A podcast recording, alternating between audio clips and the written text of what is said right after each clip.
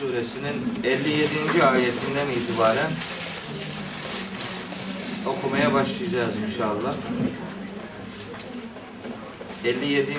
ayeti özellikle geçen hafta okuduğumuz 56. ayetle birleştirelim diye 56. ayetin sonunda bırakmıştım. Yani konular arasında bir bağlantı sorunu yaşanmaması için işte biz Firavun'a bütün ayetlerimizi göstermiştik ya da gösterdiğimiz ayetleri bütün gücüyle ortaya koymuştuk ve fakat Firavun yalanlamış ve yalanlamada diretmişti, yüz çevirmiş, arkasını dönmüş. Bu mucizelere, bu belgelere, bu bilgilere, bu mesajlara hiç itibar göstermemiş idi. 56. ayette bunu ifade ettik. 57. ayetten itibaren yaşanacak diyalogların arka planını oluşturalım diye o ayete kısaca değinmiş idik. Şimdi 57. ayette Hz. Musa ile Firavun'un ve daha sonrasında da Firavun'un çağırdığı büyücülerle Hz. Musa'nın çeşitli diyalogları yer alacak. O diyaloglardan güne dair sonuçlar çıkartmaya gayret edeceğiz inşallah. Estağfirullah. Hz. Musa'ya Firavun'un bu süreçteki en önemli çıkışlarından ya da suçlama cümlelerinden biri yer alıyor. Diyor ki Firavun Hazreti Musa'ya Kale eci'tena lituhricena min ardina bisihrike ya Musa Ey Musa sen büyü yaparak bizi yurdumuzdan, vatanımızdan çıkartmak için mi buraya geldin, huzura geldin? Derdin ne? Bizi yerimizden, yurdumuzdan mı edeceksin? Nedir? Zorun ne? Niye bu tür girişimlerde bulunuyorsun diye Hz. Musa'yı bir anlamda suçluyor. Şimdi Firavun'un bu sözü Kur'an-ı Kerim'in başka surelerinde de az da olsa farklı içeriklerde yer alıyor. Şimdi iyi bir Kur'an okuru bu kıssayı karşılaştırmalı bir şekilde okursa sanki birbiriyle uyuşmayan cümleler varmış gibi zannedebilir. O şüpheyi oluşmadan ortadan kaldırabilelim diye ya da şüpheye düşülmesini engelleyelim diye diğer iki cümleyi daha hatırlatayım. Firavun önce Hazreti Musa'ya alay ederek sen büyü yaparak bizi yurdumuzdan çıkartmak mı istiyorsun? demiş ve Hazreti Musa'ya bu hitabında esasında gündemi saptırma amacıyla bu cümleyi söylemiştir. Hazreti Musa'nın kimseyi yerinden yurdundan etmek gibi bir derdi yok. Hele ki yöneticilere yönelik burayı bırakın gidin dediği yok. Ama Firavun gündemi saptırmak, gerçeği ters yüz etmek için Hazreti Musa ile alay ederek onu küçük düşürmeye gayret ederek ona bu cümleyi söylüyor. Benzer cümleler işte başka yerlerde de var. Daha sonra bu defa şu Ara suresinde yer alan şu cümleyi görüyoruz. Şu Ara suresi 26. surenin 34-35. ayetleri Orada şu ifade var. Kale lil mele'i havlehu Firavun çevresindeki yöneticilere dedi ki İnne hâzâ lesâhirun alîmun Bu adam çok bilgili bir büyücü Hz. Musa için diyor bu çok bilgili bir büyücü yuridu en yuhriceküm min ardıküm bi sihrihi. Bu adam sizi büyü yaparak yurdunuzdan çıkartmak istiyor. İkinci defa bu cümleyi çevresindeki yöneticilere söylüyor. Önce Hz. Musa'ya söylüyor. Sonra etraftaki yöneticilerine söylüyor. Bunu etrafındaki yöneticilere söylemesinin gerekçesi iktidarı kaybetme endişesi taşımasıdır. Yani artık yavaş yavaş çevresindekilerin iktidara sahip çıkmasını istiyor. Bu amaçla onlara bir bilgi veriyor. Karşı taraftaki Hazreti Musa'yı da suçluyor. İkinci ifade çevredeki yöneticilere yönelik bir bilgi, bilgilendirme ve iktidarı kaybetmeme duygusuyla dile getirilen bir istek veya bir haber ifadesi. Üçüncü defa bu ifade Kur'an'da üçüncü bir defa daha yer alıyor.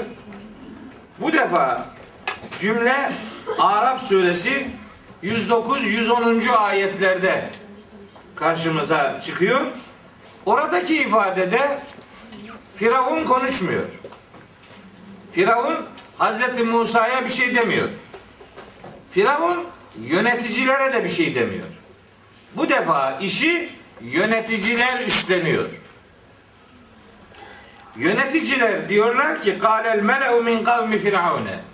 Firavun'un kavminden yönetici ileri gelenler demişler ki inne hâzâ lesâhirun alim. Bu Musa bilgili bir büyücüdür. Sizi vatanınızdan, yurdunuzdan çıkartmak istiyor diyorlar. Yöneticiler halka söylüyor bunu. Yöneticilerin bunu halka söylemesindeki itici gerekçe de vatan elden gidiyor yaygarasını basmaktır. Vatan elden gidiyor ama herkes çarelerini ortaya koysun. Elinden gelen ne fedakarlık varsa onu yapsın demeye getiriyorlar. Belli ki bu ifadeler bu ayetler grubunda yani Kur'an-ı Kerim'de bu konunun ele alındığı ayetler grubunda birden çok dillendiriliyor. Ayetler arasında çelişki yok. Bir ayette Firavun'un Musa peygamberle alayı dile getiriliyor. Bir başka ayette iktidarı kaybetmeyelim duygusuyla Firavun çevresindeki yöneticilere bu meseleyi açıyor. Daha sonra da bu yöneticiler halkı uyararak vatan elden gidiyor aman vatanınıza sahip çıkın diye bir yaygara ortaya koyuyorlar. Bu konudaki üç ifadenin farklı yerlerde böyle yer alması ayetler arasında herhangi bir çelişkinin olduğunu değil, bu diyalogların o toplumda birden çok yaşandığını gösterir. Ayetler arasında hiçbir şekilde çelişki yoktur.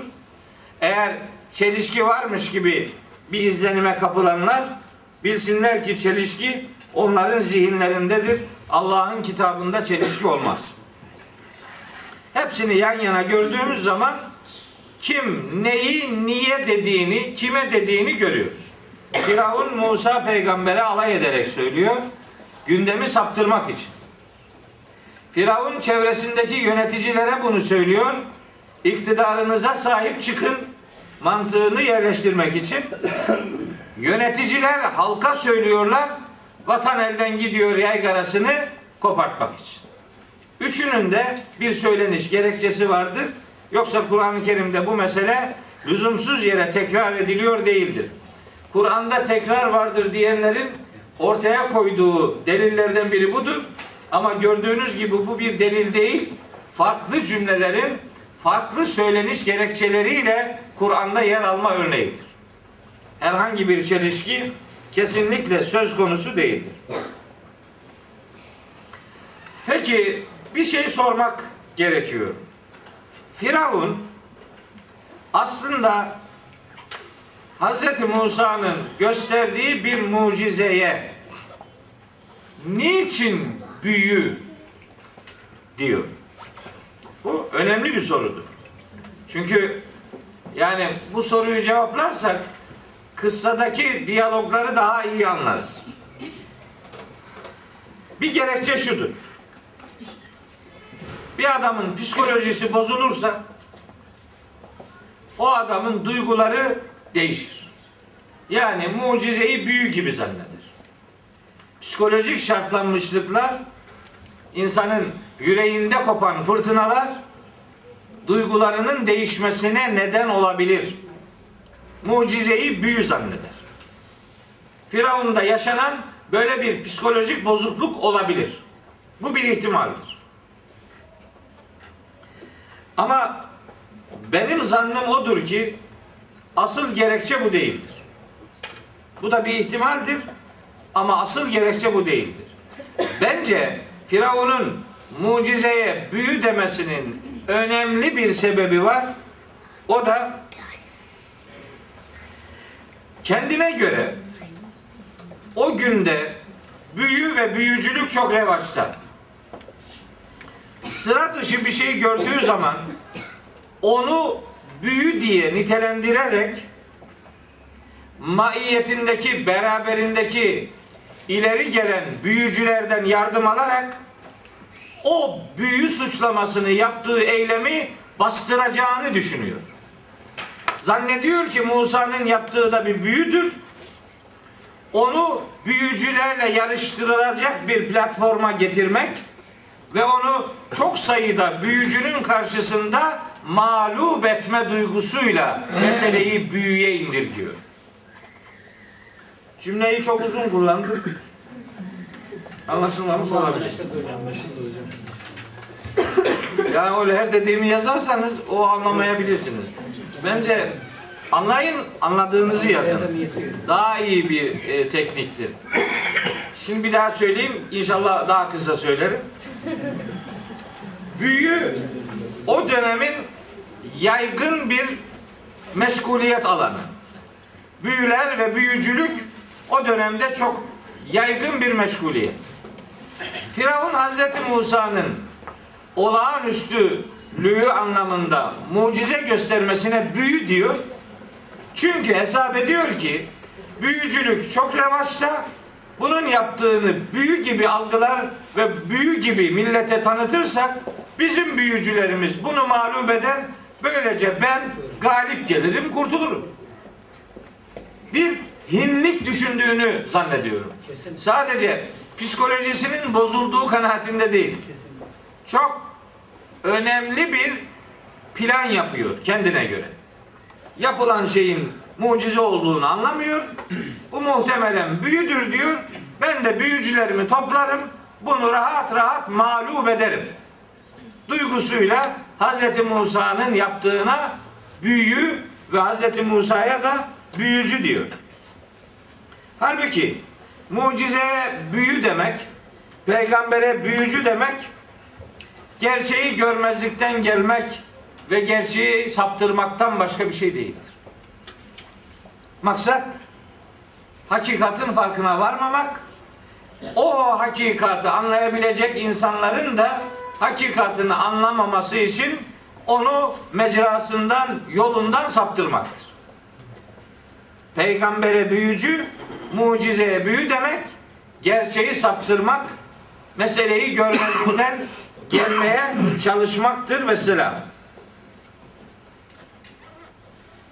Şimdi bakın.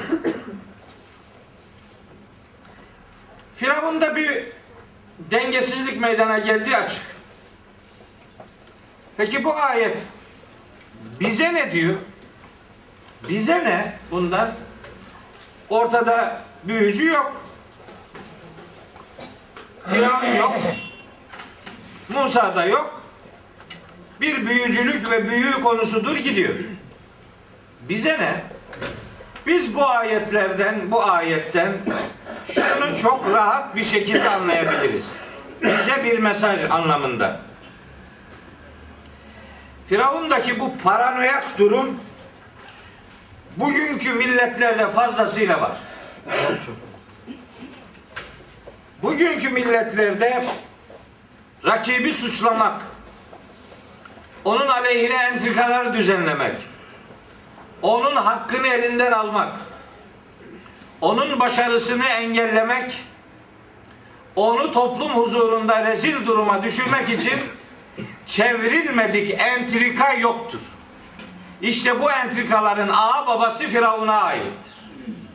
Bugün bir haklının önüne engel çıkarmak için entrika düzenleyenler Firavun adetinin devam ettiricileridirler, bunu bilmelidirler.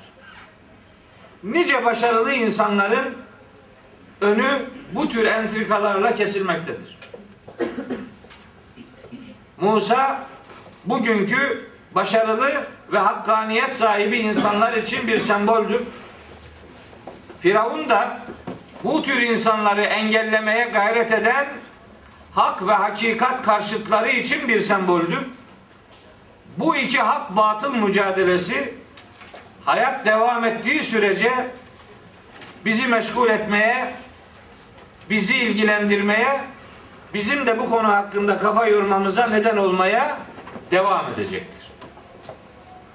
Hak batıl mücadelesidir bu. Bu batıl mücadeleye hak süsü vererek peygamberi suçlayanlar benzer entrikaları fazlasıyla bugün başarılı insanların önüne engel olarak sunmakta onları engellemeyi maharet sayabilmektedirler. Her meslekte bu vardır. Her teşkilatta bu vardır. En çok da din ile uğraşanlarda vardır. Bir başarı ortaya koymaya görsün vatandaş. Bütün hınçlarıyla onun üzerine doğru yürürler ve aslında firavuni bir tutum içerisinde olduklarını da genellikle fark etmezler.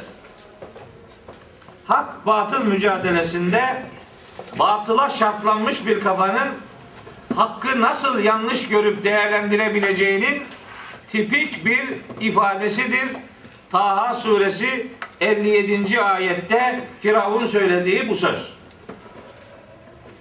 Evet. Şimdi Firavun bunu Hazreti Musa'ya söyledikten sonra devam ediyor. Hani kendinden emin artık. Hazreti Musa'nın yaptığına büyü diyerek onu büyücülerle rakip hale getirecek ve kendince onu milletin gözü önünde mağlup ve mahcup edecek. Planı budur. Bu plan doğrultusunda diyor ki Hz. Musa'ya 58. ayette Estağfirullah. Felene'tiyenneke bi sihrin mislihi. Biz de senin yaptığın türden bir büyü getireceğiz, yapacağız. Senin yaptığın gibi bir büyü biz de yapacağız. O zaman fecal beynena ve beyneke mev'iden. Bizimle senin aranda bir buluşma zamanı tayin et. Yani la nuhlifuhu nahnu ve la ente bizim de senin de karşı çıkmayacağın mekanen süva eşit bir yerde buluşmamız için hiçbir tarafın karşı çıkamayacağı bir buluşma zamanı tayin et. Hazreti Musa'ya diyor bunu. Firavun. Kendinden o kadar emin ki yeri ve zamanı Firavun kendisi belirlemiyor.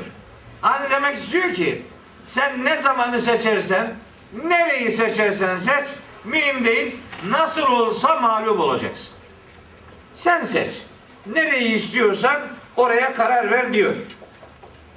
Şimdi bu ayetin sonundaki mekanen süva mekanen süva süva kelimesi mekan kelimesiyle beraber şöyle tercüme edilebilir. Yani kamuya açık alan veya uygun bir yer veya her iki tarafa eşit uzaklıkta bir yer. Yani tarafsız bir alan.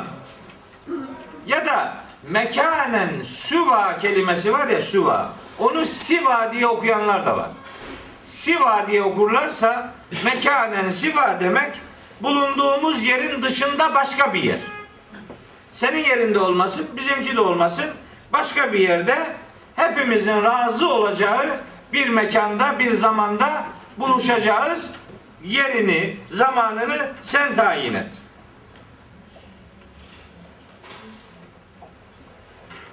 Mücadele devam ediyor. Hak batıl mücadelesi. Doğru yanlış mücadelesi. Kendinden emin olan adamın rahatlığı.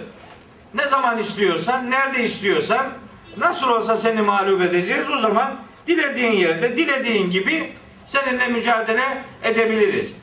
Altyapılarını kendilerinin hazırladığı ortamlarda rakibi oraya çekmek bugün de çok sık başvurulan bir metottur. Televizyonlarda görürsünüz bazen. Açık oturuma davet ederler birbirlerini. Fakat açık oturum isteyenler genellikle kendi yanında olanların idaresindeki bir açık oturumu tercih ederler. Açık oturum yapalım ama bizim televizyonda. Niye? Çünkü yönetici olacak olan adam onun adamı olacak. Sorularıyla, yönlendirmeleriyle muhatabı mağlup etmeye çalışacak. Fakat Firavun bundan daha ileri düzeyde bir duruş ortaya koyuyor. Hiç önemli değil diyor. İstiyorsan kararını istediğin gibi ver. Bu mücadele Firavundan daha hafif düzeylerde belki çünkü kendilerine güvenmiyorlar bugünküler. Çok güvenmiyorlar. Onun için illa kendi sahasında maç yapalım istiyor. Yani deplasmana gitmek ya da tarafsız sahada oynamak gibi bir duyguları yok. Bizim televizyon olsun, bizim ne diyorlar o yöneticilere? Moderatör. Bizim moderatörümüzün kontrolünde olsun. Gel istediğin zaman konuşalım. İstediğin zaman konuşamıyoruz işte. Senin istediğin zaman oluyor. Senin istediğin yerde oluyor. Bunlarda Firavun kadar da cesaret yok. Firavun çok çok şey, çok kendinden emin, hiç tereddüdü yok. Ne biliyorsan yap, yeter ki mücadele edelim. Çünkü ona göre bu mücadeleyi büyücüler açık ara galip bitirecekler. Öyle inanıyor. Onun rahatlığıyla bu teklifi sunuyor. Bugün var bu biliyorsunuz işte. Yani bu ayet bugüne böyle gelir. Aynı meydan okumalar var. Üç aşağı beş yukarı. Şahısların adı değişebilir ama yanlışı doğru gibi göstermek için kurulan entrikalar bağlamında bugün bunun sayısız örnekleri hayatın her alanında önümüzde duruyor. Televizyonlar bunun açık belgeleri, delilleri. Hocam affedersiniz. Belki de şöyle bir hinlik de var. Güzel e, ifade ettiniz. Kendisini bu firavuni olanlar kendilerini mevzinin dışında tutup yıpratmamak için destekledikleri birileriyle karşı karşıya getirerek onları yıpratıyorlar. Tabii. Kendileri yıpranmamış oluyor. Tabi aynen öyle. Zaten dedim ya en başta söyledim. Firavun yöneticilerine sesleniyor. Evet. Onların meseleyi sahiplenmesini istiyor. Evet. Kendisi alay ediyor, mücadeleyi öbür adamların üzerine yıkıyor. Şimdi de böyle. Açık alanda aslında kendileri Kendisi- yok. Kendisi yok. Evet. Onların maşaları var ortalıkta dolaşanlar. Yani bir anlamda ne diyorlar onlara? Tetikçi. Evet, tetikçiler. Tetikçiler ortalıkta dolaşıyor. Asıl kahramanlar geride. Aynı Firavun gibi. Evet. Ama bugünküler biraz daha düşük. Çünkü o rakibine istediğin yerde buluşalım diyebilecek cesareti var. Bugünkülerin öyle bir cesareti pek yok. Onlar buluşalım diyorlar ama şartlarını bizim belirleyeceğimiz bir yerde. Moderatör bizden olacak. Ya bu her alanda böyle. Adam şimdi sempozyum düzenliyor bak. Sempozyumun düzenleme heyetine bakıyorsunuz. Heyetteki adamları gördüğünüz zaman bu sempozyuma kimlerin davet edilmiş olabileceğini teker teker sayabiliyorsunuz. Niye? Kendisi belirliyor. Herkese açık değil. Mekanen süva yok. Mekanen süva değil. Seçilmiş adamlar ve belli yerlerde şakşakçıları da oralarda, efendim provokatörler de oralarda, her türlü hinliğin havada uçuştuğu bir takım manzaralar görüyoruz. Bu bir firavuni ahlaktır. Bugün hayatın her alanında gözlemlediğimiz örnekler bunun tipik birer misalidir diyelim. Ha, şimdi bu kahraman çıkışa karşı kahraman duruş Hazreti Musa'dan geliyor. Bakın ne diyor bak. Hazreti Musa vahyin inşa ettiği bir peygamber Firavun duruşuna karşı bakın nasıl peygamberi bir duruş ortaya koyuyor. Diyor ki Kale mev'idukum yevmuz zineti ve en yuhşeren nasu duha. Tamam diyor. Tamam. Yer belirliyorum. O yer senin hinliğine uygun değil. Benim pazarlığıma da uygun değil. Herkes için eşit şöyle bir yer ve zaman. Hangi zaman? Mev'idüküm. Buluşma zamanınız yevmuz zineti. Zinet günü. Yani bayram günü. Bayram. Şenlik günü. Panayır günü yani. Fuar günü. Niye bugün? Ve en yuhşaren nasu duha. Çünkü o günde insanlar kuşluk vakti orayı hınca hınç doldururlar. Bütün insanların kuşluk vakti doldurduğu bayram günü, fuar günü, panayır günü buluşalım. İşte meydan okumaya karşı yani gerek yok. Özel vuruşalım. Başkası olmasın. işte gizli olsun gibi bir kaçak dövüş yok. Meydan mı okuyorsun? Al sana hak ettiğin türden meydan okuma. O Hazreti Musa'yı milletin gözü önünde rezil etme hinlikleri yapıyordu. Hazreti Musa ona anladığı dilden cevap verdi. Sadece belli adamların huzurunda değil. Panayır günü senin hesap ettiğin adamlardan ibaret değil. Başka adamlar da gelsin. Sırf bu iş için değil, başka bir mesele için de gelenler bu rezilliğe, bu perişanlığa şahit olsunlar. Kuşluk vakti, bayram günü, hadi bakalım toplanalım diyor. Demek ki bakın bu ayetten bir şeyler çıkartıyorum ben. Sadece orayla onun sözüyle o günün söylemiyle geçiştirmiyorum. Mesela ben bu ayeti okuyunca aklıma ilk şu geldi. Demek ki o zaman da bayram vardı. Adam millet bayram yapıyordu. Yani bayram bu ümmete özel bir kavram değil. Bayram, şenlik, panayır türü, efendim buluşmalar o dönemde vardı. Meseleyi panayır ve buluşmadan ziyade dini içerikli bir havayla da buluşturalım istiyorum ki ikinci cümledeki kuşluk vakti de bir anlam kazansın. Kuşluk vakti belli ki bayramın asıl vaktidir. o zaman da öyleydi. Şimdi bayram namazları ne zaman kılınıyor? Kuşluk vakti. Bu var yani. Bu insanlık kültüründe bayramın kuşluk vakti ile ilişkisi ta o zamana kadar uzanabilen bir geçmişe sahip. Meydan okuyanlara, yersiz meydan okuyanlara anladıkları dilden cevap vermek peygamberi bir sünnettir. Yersiz meydan okuyanlara kendine güvenen güvenenler anladıkları dilden cevap vermelidirler. Biz buradan bunu da anlıyoruz. Kaçmak yok. Kaçak güreşmek yok. Eğer bir meydan okuma varsa ve siz kendinize güveniyorsanız o meydan okumaya karşılık dik duracaksınız. Bu bir peygamberi duruştur. Peygamberi sünnet bize bunu öğretir.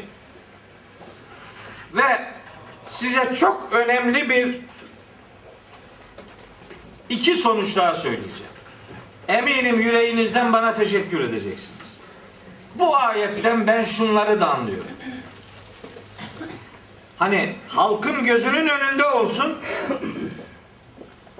teklifi ile aslında Hz. Musa şunu ortaya koyuyor ve bize ders olarak bırakıyor.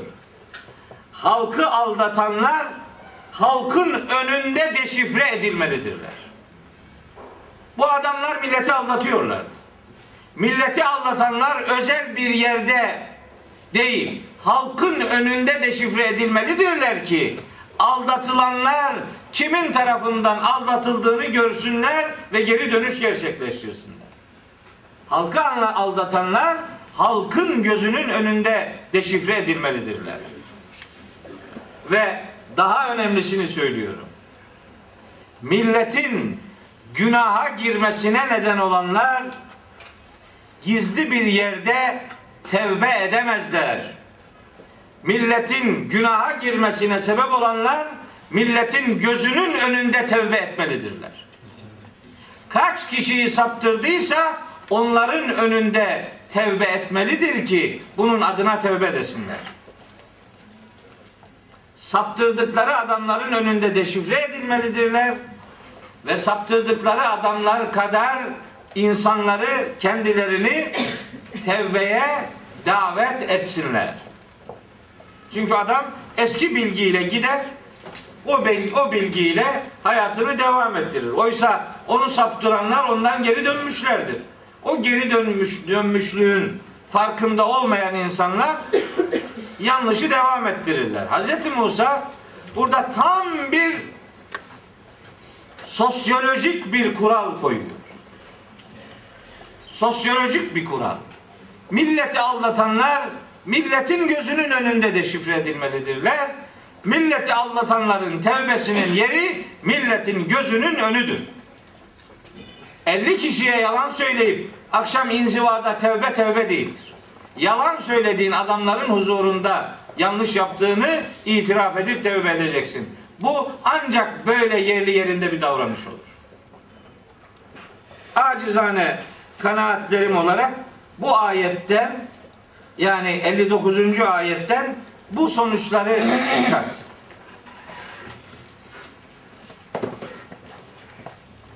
Şimdi devam ediyor olay. Bakın ne ol neler oluyor. 60. ayet. Fetevella firavunu. Firavun arkasını döndü. Döndü gitti. Fecema'a keydehu.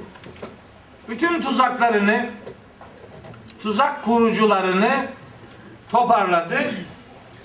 Sümme eta sonra meydana geri geldi. Yani meydana geri geldi demeyelim de meydana geldi işte. O, o gün toplantı günü geldi. Bakın bu ayette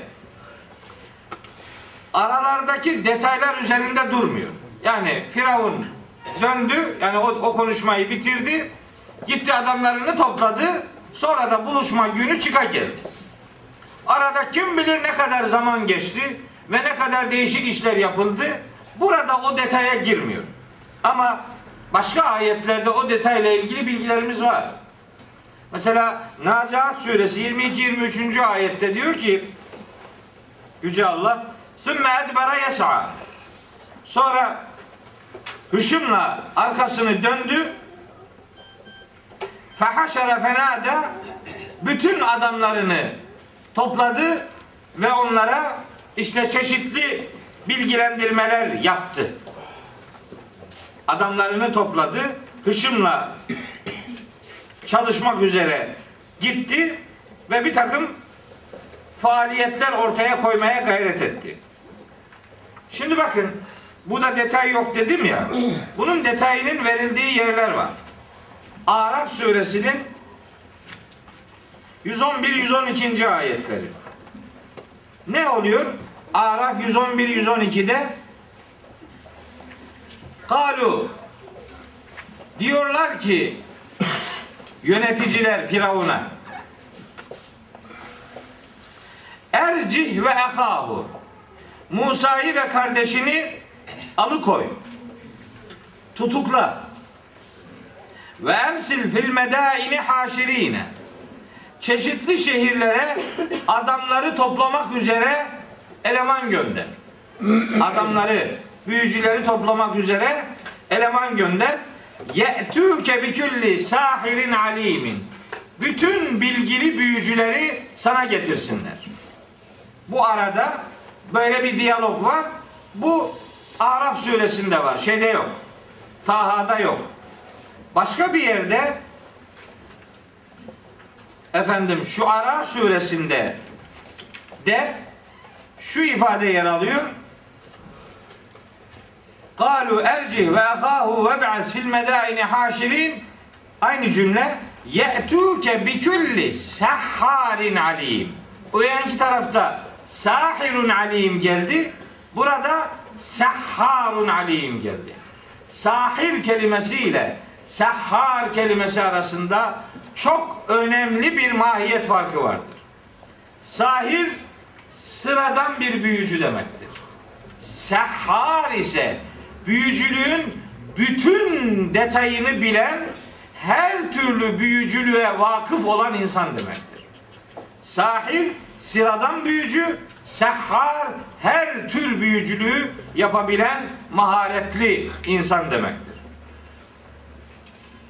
İki ayeti beraber düşündüğünüz zaman yöneticiler demek istiyorlar ki sıradan büyücüleri de en alimlerini de nerede ne kadar mahir adam varsa hepsini toplayın.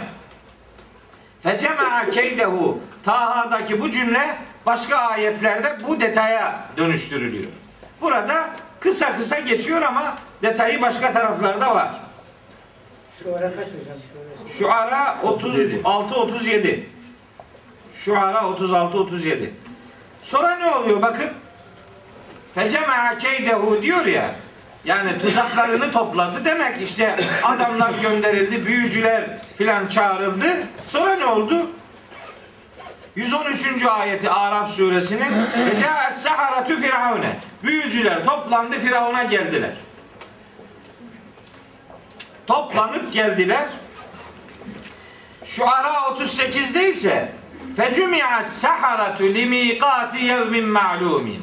O bilinen buluşma günü için bütün büyücüler toplandı geldi. Yani Taha 60. ayette büyücüleri büyücülerden söz etmiyor ayet. Diyor ki Firavun arkasını döndü, tuzaklarını topladı diyor.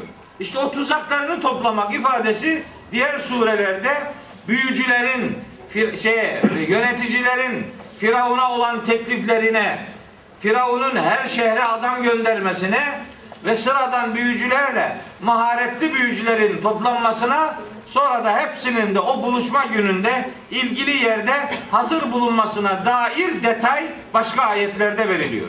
Burada o detay yok ama biz genel bir okuma yapmak durumundayız. Evet. Yani Kur'an'ın bir üslubudur.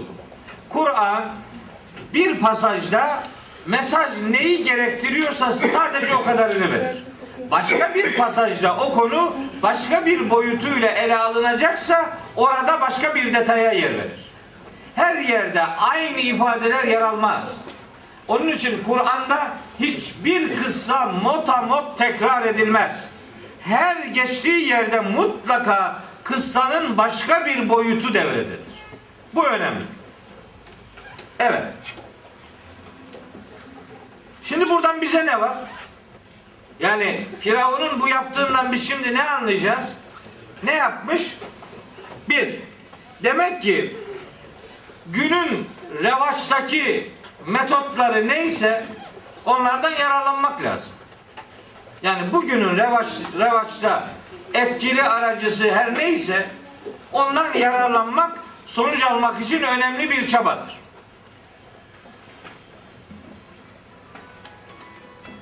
Ve daha önemli bir sonuç insan icabında şeklen Firavun kadar bile güçlü olsa gene aciz olduğunu bilmeli ve etrafından yardım alma anlayışını kaybetmemelidir. Siz sadece gücünüze güvene, güvenerek bir takım faaliyetleri istediğiniz gibi yapamazsınız. Yardım alacaksınız. Yardım almadan olmuyor bu iş. Hele ki Firavun kendisi bile işin içerisine girmeden kenarda durarak başka adamları devreye sokmakta bu arada kendisinin çaktırmadan aciz bir ilah olduğunu da ortaya koymaktadır. Hem ilah olduğunu söylüyor başka yerlerde hem de burada adamlardan yardım istiyor. o ilahlığının sahte bir iddiadan ibaret olduğu başka insanlardan hatta hor ve hakir gördüğü adamlardan yardım istemeye dönüşerek onun ilahlığının içinin dolu olmadığını bizatihi kendi ağzından deşifre etmiş olmaktadır. Anlayarak ya da anlamayarak. Sonunda Allah bir adamı kendi silahıyla da gerisin geri vurur. Onu perişan eder. Rezil, rusvay bir hale dönüştürür. Firavun'un şimdi yaptığı şey esasında kendi sonunu hızla hazırlama eyleminden öte bir şey değil. Kendi akıbetini hızlı bir şekilde hazırlıyor demektir. Ve buraya kadar Firavun konuştu. Bazen cevaplarını da aldı. Şimdi onlara Hazreti Musa'nın yine peygamberi bir seslenişiyle yüz yüzeyiz. Peygamberi bir sesleniş. Bakın ne diyor? Koca peygamber. Kale lehum Musa. 61 değil mi? Toplandılar hepsi. 61. Evet. Bir sonraki ayet 61. Hazreti Musa onlara şöyle dedi. Ne dedi? La tefteru alallahi keziben. Sakın ha. Ha veyleküm. Önce veyleküm diyor. Veyleküm. Yazıklar olsun size. Yazıklar olsun size. La tefteru alallahi keziben. Sakın ha Allah'a bir yalan iftirasında bulunmayın. Yoksa feyushiteküm bi azabin. Aksi takdirde Allah sizi derin bir azapla kökünüzü kurutur. Zaten ve kad khabe men iftara ve kad khabe men iftara. Zaten iftira edenler en baştan beri kaybedenler olmuştur. Kim iftira ettiyse zaten kaybetmiştir demektir diyor.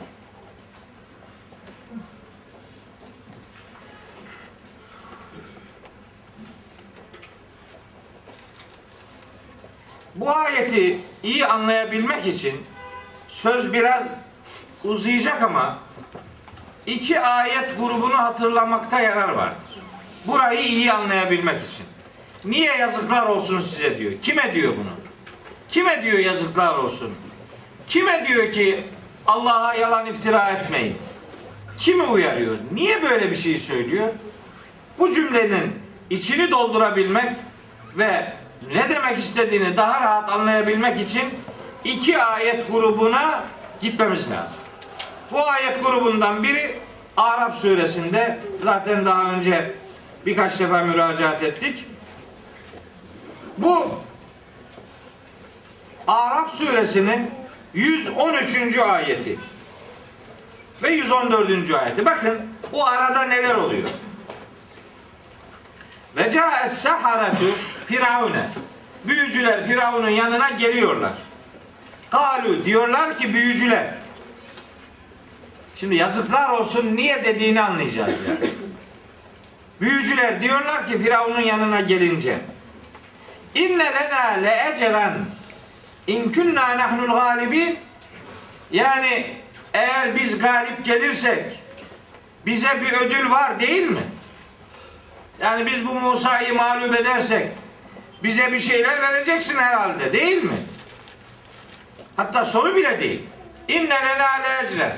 Çok garantili bir şekilde bizim mutlaka bir ödülümüz olacak galip gelirsek. Diyorlar. Firavun da onlara diyor ki kale naam tabi. Yani ayıp ettiniz.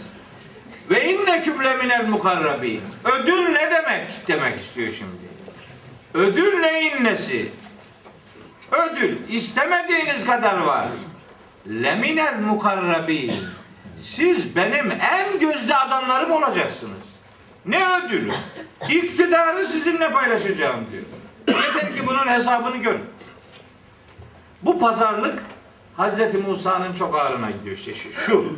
İzzeti Allah'ın yanında değil, Firavun'un yanında arayanlara Hazreti Musa'nın cevabıdır işte o. Veyleküm. Size yazıklar olsun. Biz bunun Kur'ancasını da biliyoruz. İzzeti yanlış yerde aramanın ne tür faturalar getireceğini biz biliyoruz. Onları birazdan söyleyeceğim. Bir ayeti daha hatırlatayım size bu içerikte. İşte şu Ara suresinde geçiyor bu ayette. 38. ayetten 42. ayete kadar kısa kısa işte büyü, büyücüler o gün buluşma yerinde geliyorlar, toplanıyorlar Başka insanlara da hani toplanın bakalım deniyor. لَعَلَّنَا نَتَّبِعُ السَّحَرَةَ اِنْ كَانُوا هُمُ الْغَالِب۪ينَ Millet de diyor ki biz eğer galip gelirlerse biz de bu büyücülerin her dediğini yapacağız bundan sonra. Millet, halk dal kavukluk yapıyorlar. Yani bunlar galip gelirse bunlara onlar galip gelirse bakalım ne olur. Ahalinin iyi duruş sergilemediğini menfaatinden yana bir pozisyon aldığını ifade eden bir cümledir bu. لَعَلَّنَا نَتَّبِعُ السَّحَرَةَ Artık biz de bu büyücülere herhalde uyarız. İmkanuhumul galibin. Eğer galip gelirlerse. فَلَمَّا جَاءَ السَّحَرَةُ Büyücüler gelince قَالُوا لِفِرْعَوْنَ Firavun'a dediler ki e inne lena le ecren in kunna nahnul galibin galip gelirsek bize ödül var mı? Yani bize bir şey verecek misin? Kale naam ve inneküm izen leminel mukarrabin. Yani ayıp ettiniz. Ne demek? En gözde, en yakınında bunun daha Türkçesi var. En gözde adamdan daha Türkçesi var bunun. Siz benim A takımım olacaksınız. Vitrinim sizinle süslü olacak. Şimdi vitrinde bazı insanları görmek istemeyen anlayışlar var. Onlar Firavun'dan bile geriler yani. Evet. Şimdi Hz. Musa ne diyor onlara? Yazıklar olsun size. Kime diyor bunu? Hem büyücülere söylüyor, hem tebaaya söylüyor. Niye? Büyücülere demek istiyor ki Hz. Musa, mucizeye karşı büyüye sarıldığınız için size yazıklar olsun.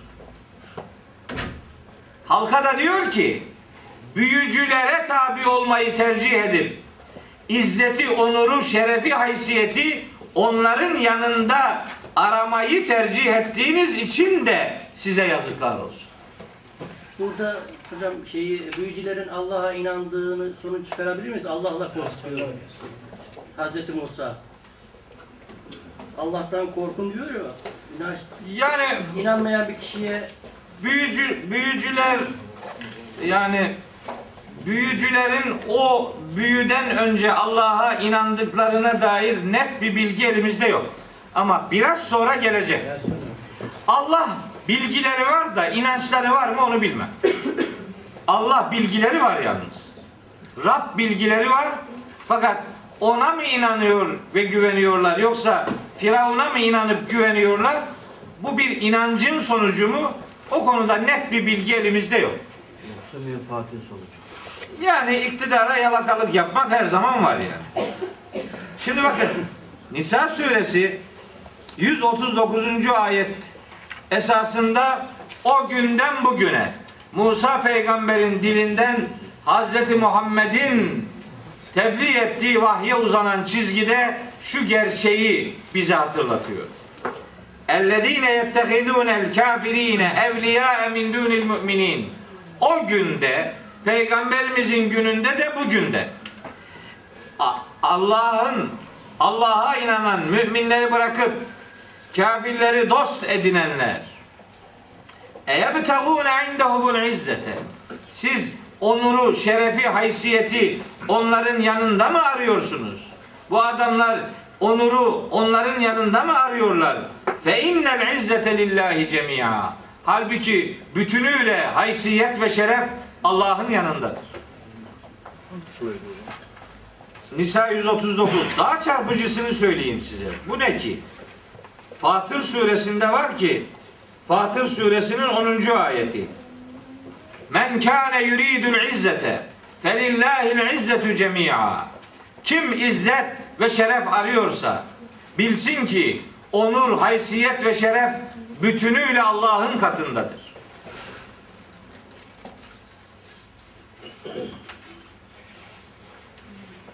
Evet.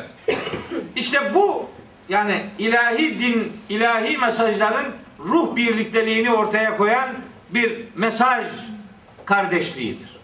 Firavun döneminde de, Hazreti Peygamber döneminde de, bugün de aynı mesaj hepimize verilmekte. Daha duyarlı olmamız hepimizden istenmektedir. Yani leyleküm yazıklar olsun size. La tefteru alallahi keziben. Allah'a yalan iftira etmeyin. Bunu anlamak için bu detayı, bu de, ayrıntıyı öbür surelerden bulup kıssanın içerisinde olduğu yere yerleştirmemiz lazım. Yoksa anlamayız bunu ya. La tefteru alallahi keziben. Allah'a yalan iftira etmeyin. Allah'a yalan iftira etmeyin şu demektir. Büyücülere uymak yalana uymaktır. Bu kadar basit. Kim büyücülere uyarsa büyüye inanır ve büyücülere uyarsa o adam Allah'a yalan isnadıyla birlikte yalana uyan, yalana talip olan adamdır. Çünkü oradaki büyücülük mucizenin karşısına dikilmiş bir eylemdir. Biz bu Allah'a iftira etmeme gereğini Nahl suresi 116. ayetten de biliyoruz. Bu ümmete yönelik bir emir olarak. Ne diyor Yüce Allah? Ve la tekulu lima tasifu elsinetukumul kezibe hâzâ halâlun ve hâzâ harâmun litefteru alallâhil kezib innellezîne yefterûne alallâhil kezibe la yuflihûn Dillerinizin yalan yere nitelendirmesiyle şu helaldir, şu haramdır demeyin. Allah'a yalan iftira etmiş olursunuz. Allah'a yalan iftira edenler asla kurtulamayacaklardır. İşte o günkü Hz. Musa'nın dilinden dökülen gerçeğin Kur'an'da yer alan biçimi Nahl suresi 116. ayette yer almaktadır. Böylece ilahi mesajların ruh birlikteliğini de bu ayetleri hatırlatarak ortaya koymuş oluyoruz. Ayetin sonundaki ve kad habe men iftara iftira edenler kaybedenlerdir. Bu şu demektir. Kim Allah'a iftira ediyorsa kaybedecektir. Allah'a iftira eden kaybedecektir. Allah'a iftira eden Allah'a savaş açandır. Allah'a savaş açanlar elbette kaybedeceklerdir. Gücü, takati, adamı, misyonu her ne olursa olsun. Kim Allah'a karşı iftira ederse onun iftirası Allah'a karşı savaştır ve Allah'a karşı savaşanlar bu savaşlarını mutlaka kaybedeceklerdir. Biraz sonra geliyor şimdi acayip bir ayet. Allah'a yalan iftira edenler kaybedenlerdir diyor ya, kaybedeceklerdir. Hz. Musa aslında Firavun'un kaybedeceğini görüyor orada. Çünkü kendisi vahye, Allah'a ve mucizeye dayalı bir duruş ortaya koyuyor. Öbür taraf yalana, sahte güce ve büyüye karşı bir duruş, büyüyle bir duruş ortaya koymaya gayret ediyor. Peygamberi duruş sahte duruşu mağlup edecektir. Ama bu galibiyeti Hz. Musa kendi üzerine alınmamaktadır. Bana karşı du- duran mağlup olacaktır demiyor. Allah'a iftira edenler kaybedeceklerdir. Yani o arada mağlubiyetin tattırılmasındaki etken güç bizatihi Allah'a ait olan güçtür. Allah adamı mahveder, peygamber bu galibiyetin birebir sahibi değildir. İza ca'e nasrullahi vel fethu. Allah'ın yardımı olmadan zafer gelmez. Allah'ın yardımı geliyorsa zafer Allah'a nispet edilmelidir. O kullara değil. Bu ayetlerden işte sonuç olarak bunları çıkartabiliriz. Şimdi başka bir boyutuyla devam ediyoruz. Burada Benim anam bile hiç uyuklamadı bak. Burada Böyle dikkatli bir şekilde bakıyor. Musa, burada Musa'nın Rabbine son derece güvenmesi ve arkasında olduğunu hissetmesi olaydı. Tabii canım bir peygamber vahye dayanmakla arkasını sağlam yere dayanmanın rahatlığıyla konuşuyor. Ama biraz sonra ufak bir tökezleme olacak insan olarak. Aa, bugün ablam da burada benim. Büyük bir kontrol mekanizması var bugün. Ailece kuşatılmış durumdayız. Allah yardımcı olsun. Allah yardım etsin bakalım. E, anama diyordum zaman zaman niye bizim derslere gelmiyorsun filan. Cevap vermiyordu. Sonra sizinle zannet düşünüyordum ki demek istiyor ki ben senin anlattıklarını biliyorum zaten. Şimdi yavaş yavaş unutmaya başladı, hatırlayacak. Hatırlasın diye. Kızmaz. Hiç, hiçbir ana oğluna kızmaz. Hocam aynı örnek İbrahim peygamberin ateşe atılmasında da yok mu? Her yerde var. Adı bütün mucizelerde bu mantık vardır. Evet. Şimdi meselenin bir başka boyutu. Bakın. Güne dair sonuç çıkartacağız. Evet, burası dar İsmail görüyorsun. Hamam gibi oluyor. Ne yapsın? Biri kapıyı açalım diyor, öbürü kapatalım diyor. Yani kapı savaşları yaşanmasın burada. Dar. Zaten gerçekten mesela ben de çok bunaldım. Çünkü acayip bir şekilde terliyorum. Böyle sırılsıklam su gibi oluyorum.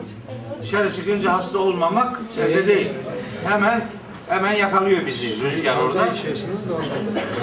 Suyu içiyorum boğazım rahatlasın diye. Yoksa sesim Birer çıkmayacak. yedim, birer yedim. Ben de ufaktan bir uyuklama numarası yapsam burası helak olur. Uyumamak için böyle bağırıyorum. Evet. Şimdi bakın. 62. ayet. Fe'esevilla.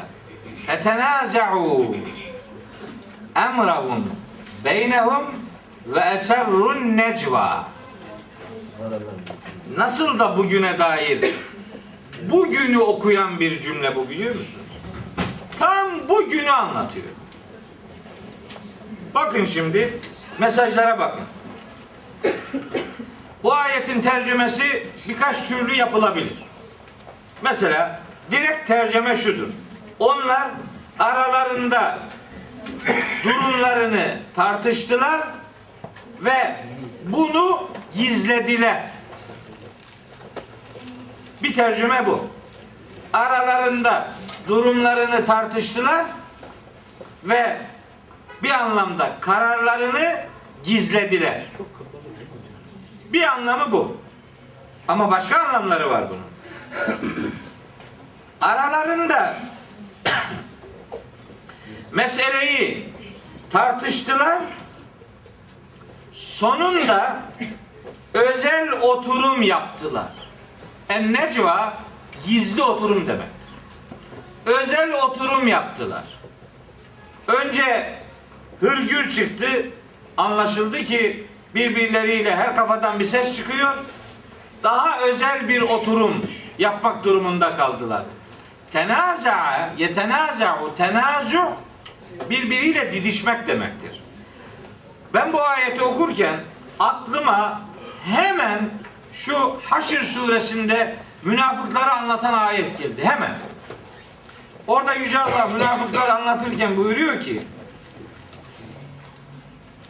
Tahsebuhum cemiyen ve kulubuhum şetta. Sen onları hep bir beraber zannedersin. Aslında onların yürekleri paramparçadır.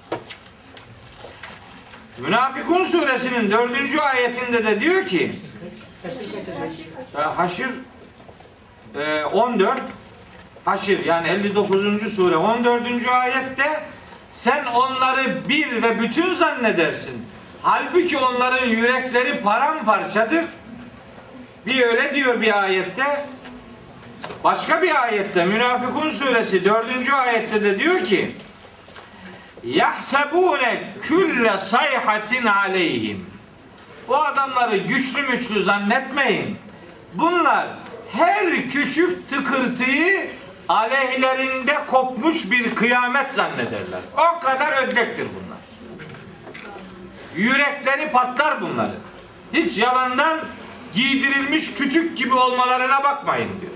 Bunların yüreklerinde büyük felaketler, bölünmüşlükler, paramparçalıklar söz konusudur. Aynen bu Firavun'un büyücü adamlarında da kavgalar yaşanıyor. Şimdi ne var burada? Bir iktidar mücadelesi var. Kimin görüşü uygulanacak? Çünkü görüşün sonunda iktidarın A takımı olmak var. Bunların meselesi Allah rızası değil ki en iyisi tercih edilsine gelsinler. Bunların derdi menfaat. Menfaat için birbirleriyle kıyasıya didişiyorlar. Ve emin olun asıl güçlerini orada kaybediyorlar. Çünkü kavga ediyorlar bunlar. Allah'a kilitlenmeyen hayatın ne alanda ve ne anlamda nasıl bir barış başarısından söz edilebilir ki? Gerçek bir başarıdan söz edilemez. Bütün mahar, maharetlerini iktidarı ele geçirmek için ortaya koyan bir mücadele sergiliyorlar. Gizli oturum yapıyorlar. Ya da kararlarını gizliyorlar. Gizli oturum yapma anlamı da var. Kararlarını gizleme anlamı da var. Sonunda gizli bir karara varma anlamı da var. Ama ne olursa olsun en başta birbirleriyle kıyasıya didişiyor, mücadele ediyorlar. Şimdi bu necva kelimesini burada görünce ben eserrun necva. Aslında ben necva tabirini iyi bilirim Kur'an-ı Kerim'de.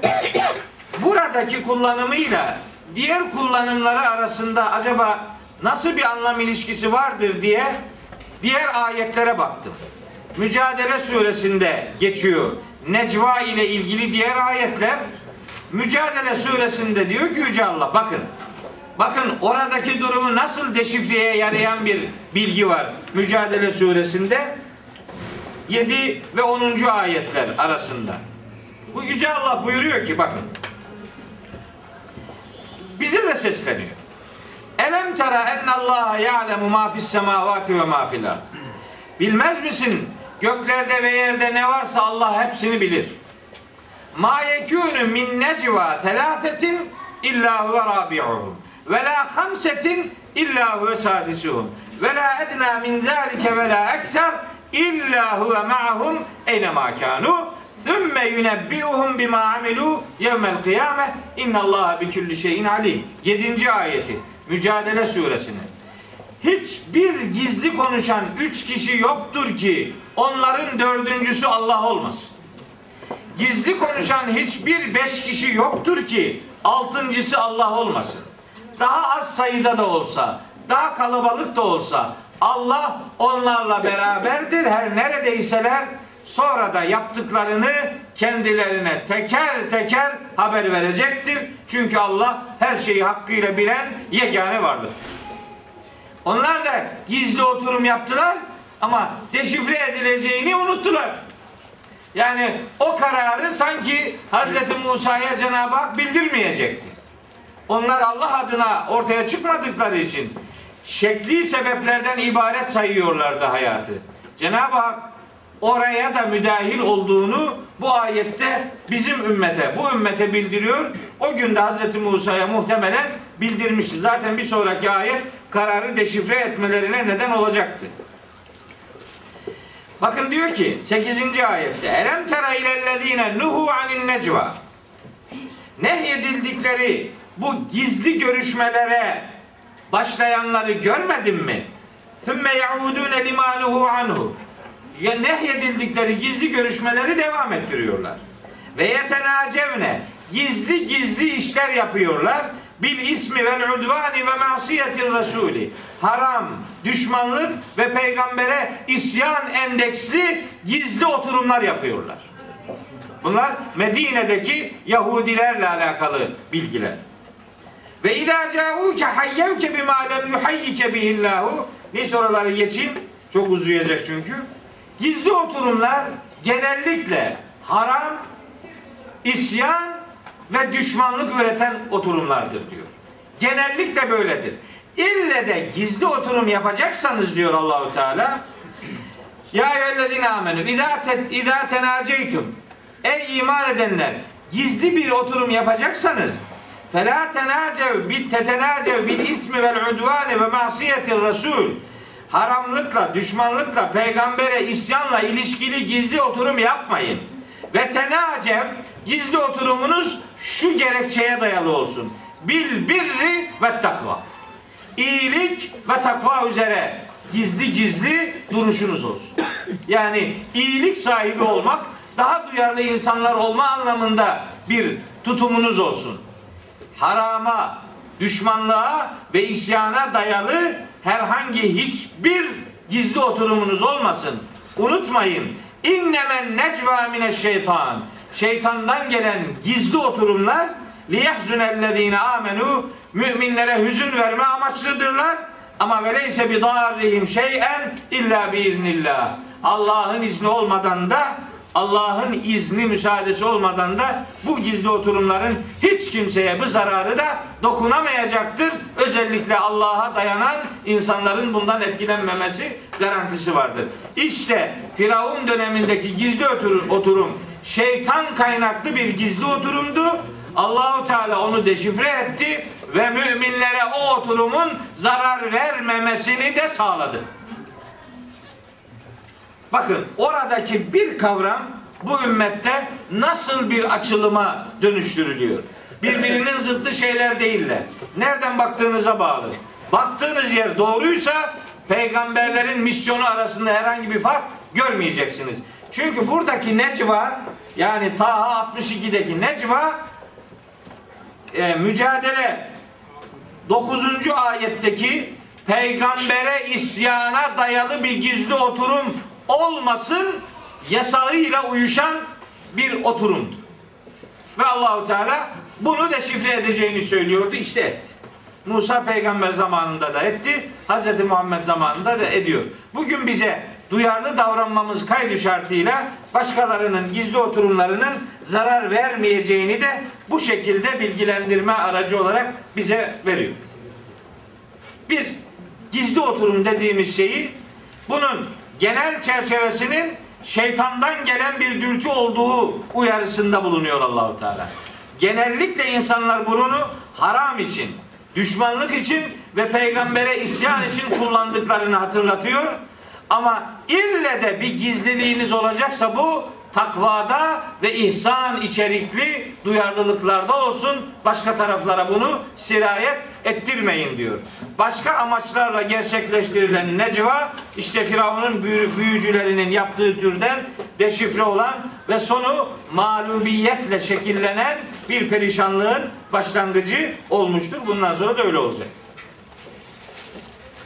Evet. Gizli karar aldılar ama kararlarını çok da gizlide tutamadılar.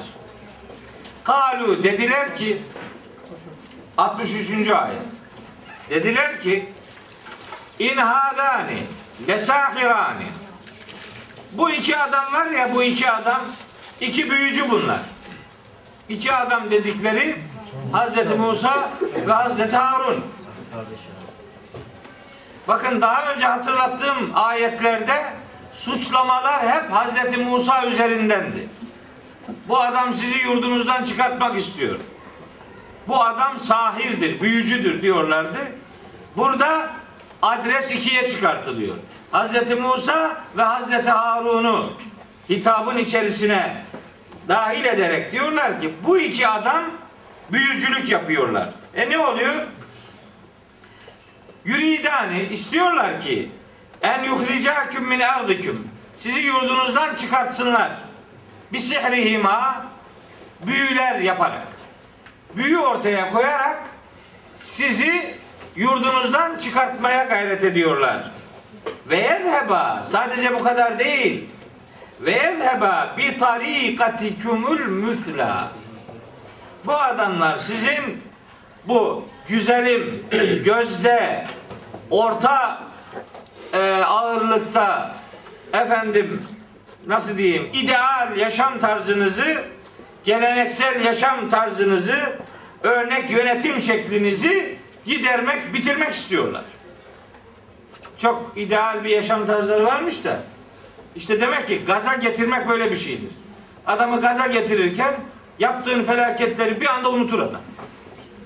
Seni öyle bir pohpohlar zannedersin ki o ben ne kadar kıymetli bir adammışım meğer.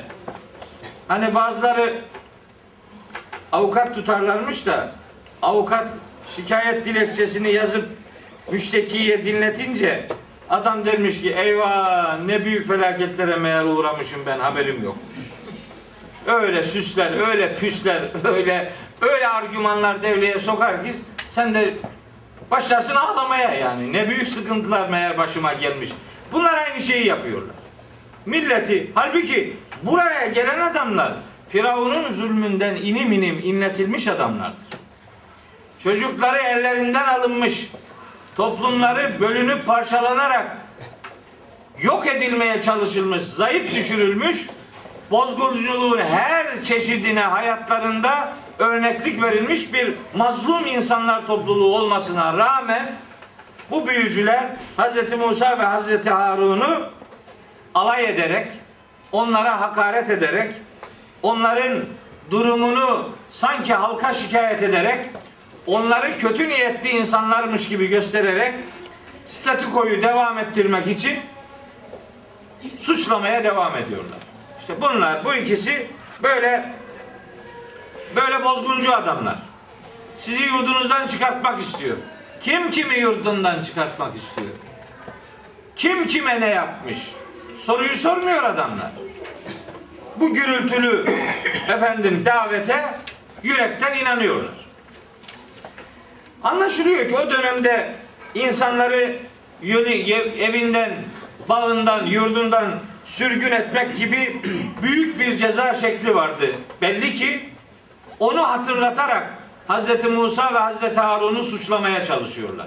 Belli ki dönemin en ağır suçlarından biri, en ağır cezalandırma şekillerinden biri belli ki buydu. Onu hatırlatarak Hz. Musa'yı ve Hz. Harun'u efendim deşifre ediyorlar ya da onları suçluyorlar. Gizli görüşmelerindeki karar buymuş meğer. Neymiş? Bunlara suçlu muamelesi yapılacak ve bunlar halkın gözünün önünde deşifre edilecekler. Karar bu. Güya gizlemişlerdi ama hiç de gizli kalmadı. Hemen çıktı meydana. Öyle diyor Allahu Teala. Ben o, o ne kadar adam gizli konuşuyor olursa olsun bir fazlası benim ve oradayım. Allah oradaysa mesele yok. Allah'a inanan adamın Allah'a gizli bir şeyinin olmayacağı bu, bu örneklikle de gün gibi aşikar ortaya çıkıyor. Hiçbir tereddüde mahal yok. Deşifre ediliyorlar.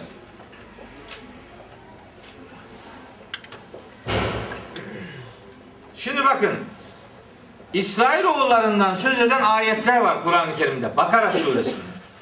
allah Teala aslında İsrail oğullarından söz almıştı. Ve izahadna misakakum la tesfikune dima'akum ve la tuhricune enfusekum min diyarikum. Birbirinizi yurdunuzdan çıkartmayacaksınız diye onlardan söz almıştık. Söz alınan bu milletin fertleri, çocukları birbirlerini suçlamak için bunlar sizi yurdunuzdan çıkartmak istiyorlar suçlamasıyla Hz. Musa'ya ve Hz. Harun'a karşı bir duruş ortaya koyuyorlar. Yalan konuşuyorlar, iftira ediyorlar. Ve böylece kendi yaptıklarının da gün gibi yanlış olduğunu başka onlar Hz. Musa ve Hz. Harun'u sürmek istiyorlar aslında. Onlar onlara hayat hakkı vermek istemiyorlar. Onların üzerinden milleti güya uyandırmak suretiyle bunlar bizim yapmak istediğimizi yapıyorlar demiyorlar da. Biz bu kötülük düşünen adamlara engel olmak istiyoruz. Siz de bize yardım edin diyorlar. Halbuki onların derdi Musa ve Harun'u oradan kovmaktır. Hazreti Musa ve Hazreti Harun'u ise o milleti oradan çıkartacak adamlar diye suçluyorlar. Yani tam kendi düşündüklerini Hz. Musa ve Hz. Harun üzerinden uygulamaya ya da konuşmaya, suçlamaya alet ediyorlar. Evet. Niye böyle yapıyorlar? Yani yani asıl dertleri ne? Asıl dertleri en başta söylemiştim. Halkı galeyana getirmek, gündemi değiştirmek, yönetime şirin görünmek ve iktidar elden gitmesin diye sahte bir destek ortaya koymak, kendi iktidarlarını devam ettirmek için mazlum ve mağdur insanları suçlu ilan etmek. Sonrasında da vatan elden gidiyor. Aha size suçlular bunlara hak ettikleri cezayı verin mantığını orada işlemeye gayret ediyorlar. Yapılan bu. Yoksa iki adama karşı bu kadar canavarca bir saldırganlığın ne alemi var? Hani büyü yapılacaktı? Bırak büyü yapalım da bakalım kim galip geliyor. Oraya getirmiyorlar işi.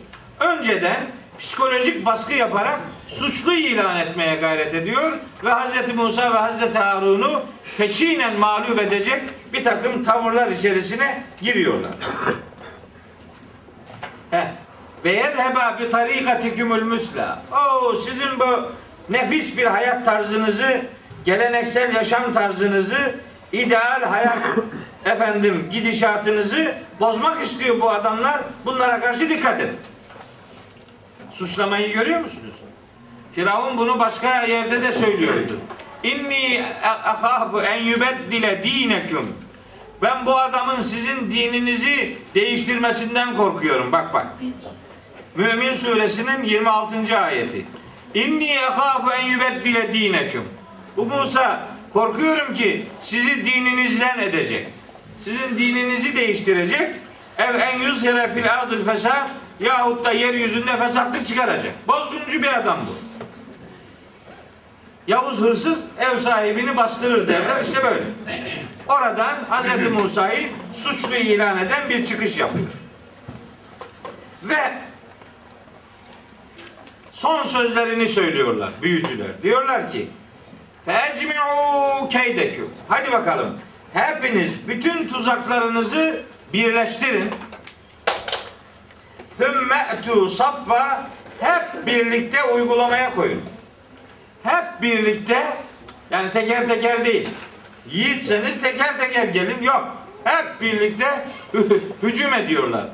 Yani yapılacak işi bir anda böyle seremonik bir uygulamayla hep bir araya toplanarak yapılacak işi bir elden yapma çabası içerisine giriyorlar. Fakat eflehal yevme men istala. Ve bugün diyorlar işte kim galip gelirse üstün bir başarının sahibi olacak. O zaman haydi bakalım iş başa düştü. Hepimiz yapacağımız işi yapalım diye davet ediyorlar. Başlıyorlar Hz. Musa'yı mağlup etme girişimlerine.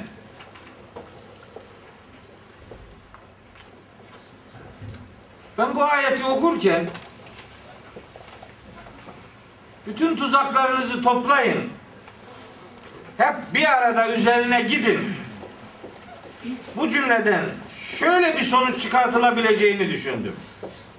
Demek istiyor ki bu adamlar suç olacaksa da tek bu bizim üzerimizde kalmasın. Suça herkes ortak olsun. Herkesin bir katkısı olsun. Hiç kimse ben burada yoktum deme bahanesine sarılmasın. Herkes suça ortak olsun. Diğer insanları da suça iştirak etme psikolojisi olduğunu düşünüyorum bu cümlenin içinde. Topluca hareket etmek karşı taraftaki insanların psikolojilerini etkilemeye yönelik bir davranış biçimidir.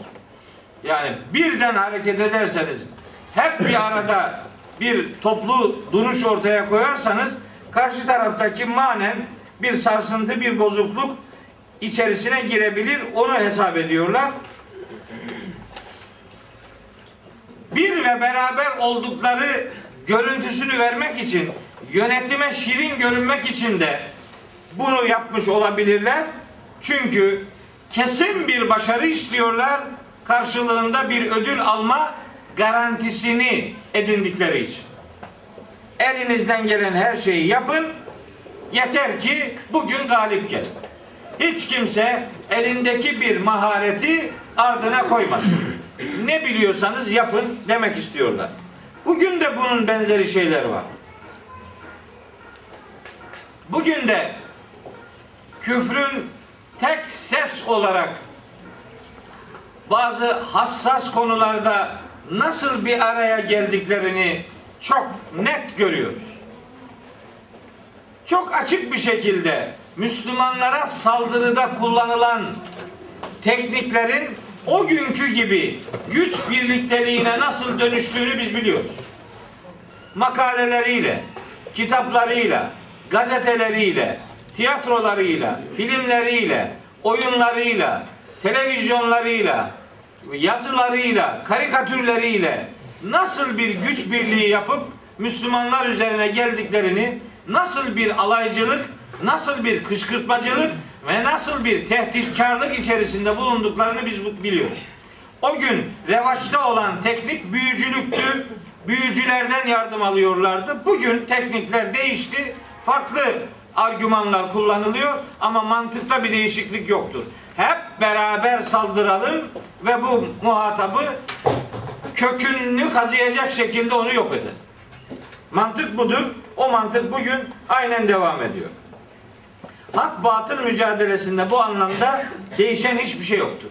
Sadece şahıslar değişmiştir. Sadece teknikler değişmiştir. Ama mantıkta hiçbir değişiklik yoktur. Bugün meseleler dün karşı konulacak türünden daha zordur. Çünkü daha ağır, daha büyük teknolojiler devrededir. Allah'ın kitabının düşmanlara karşı hak ettikleri türden bir hazırlığınız olsun emrini yerine getirmeyen Müslümanlar daha büyük tehditlerle yüz yüze olduklarını unutmamalı, akıllarından çıkartmamalıdırlar diyor. Evet.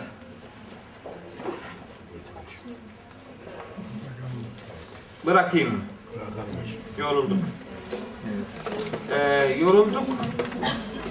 Yorulduk ama konu İyi yerinde de kaldık. konu bitmedi. Tam atışma başlayacaktı ama şimdi o biraz devam edecek çünkü bir aşağı yukarı 6-7 ayetlik bir pa- pasajdır geri kalan kısım. Oradan aşağısını bir başka derste, bir sonraki derste inşallah e, görelim, okuyalım inşallah.